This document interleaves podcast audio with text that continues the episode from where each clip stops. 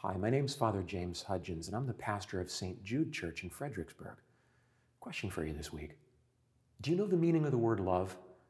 That's the most important word in the whole world to understand.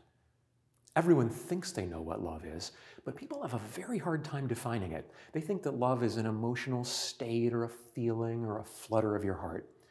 Truth is, love is not something that you feel. Love is something that you do. Love is a decision to do what's best for somebody else, regardless of what it might cost you. That's why the greatest symbol for love in the whole world is not a valentine, it's a crucifix. St. Paul tells us all about this in the second reading this week. Two things St. Paul does for us. Number one, he tells us what the word love means. And number two, he gives us a fantastic examination of conscience. St. Paul says, Love is patient. Does that describe you? St. Gregory the Great once defined patience as the endurance of a hardship with gentleness. St. Paul says love is kind. Does that describe you? St. Thomas Aquinas once said kindness means returning a good for an evil. St. Paul says love does not brood over injury.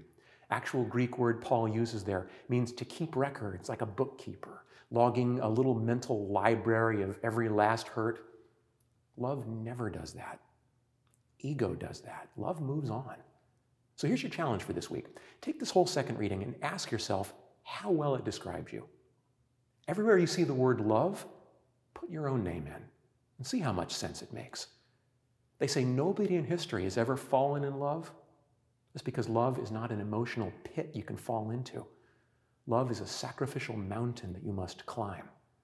God gives us the strength. St. Paul shows us the way. And may God, who's begun the good work in you, bring it to fulfillment. Text 2M2V to 84576.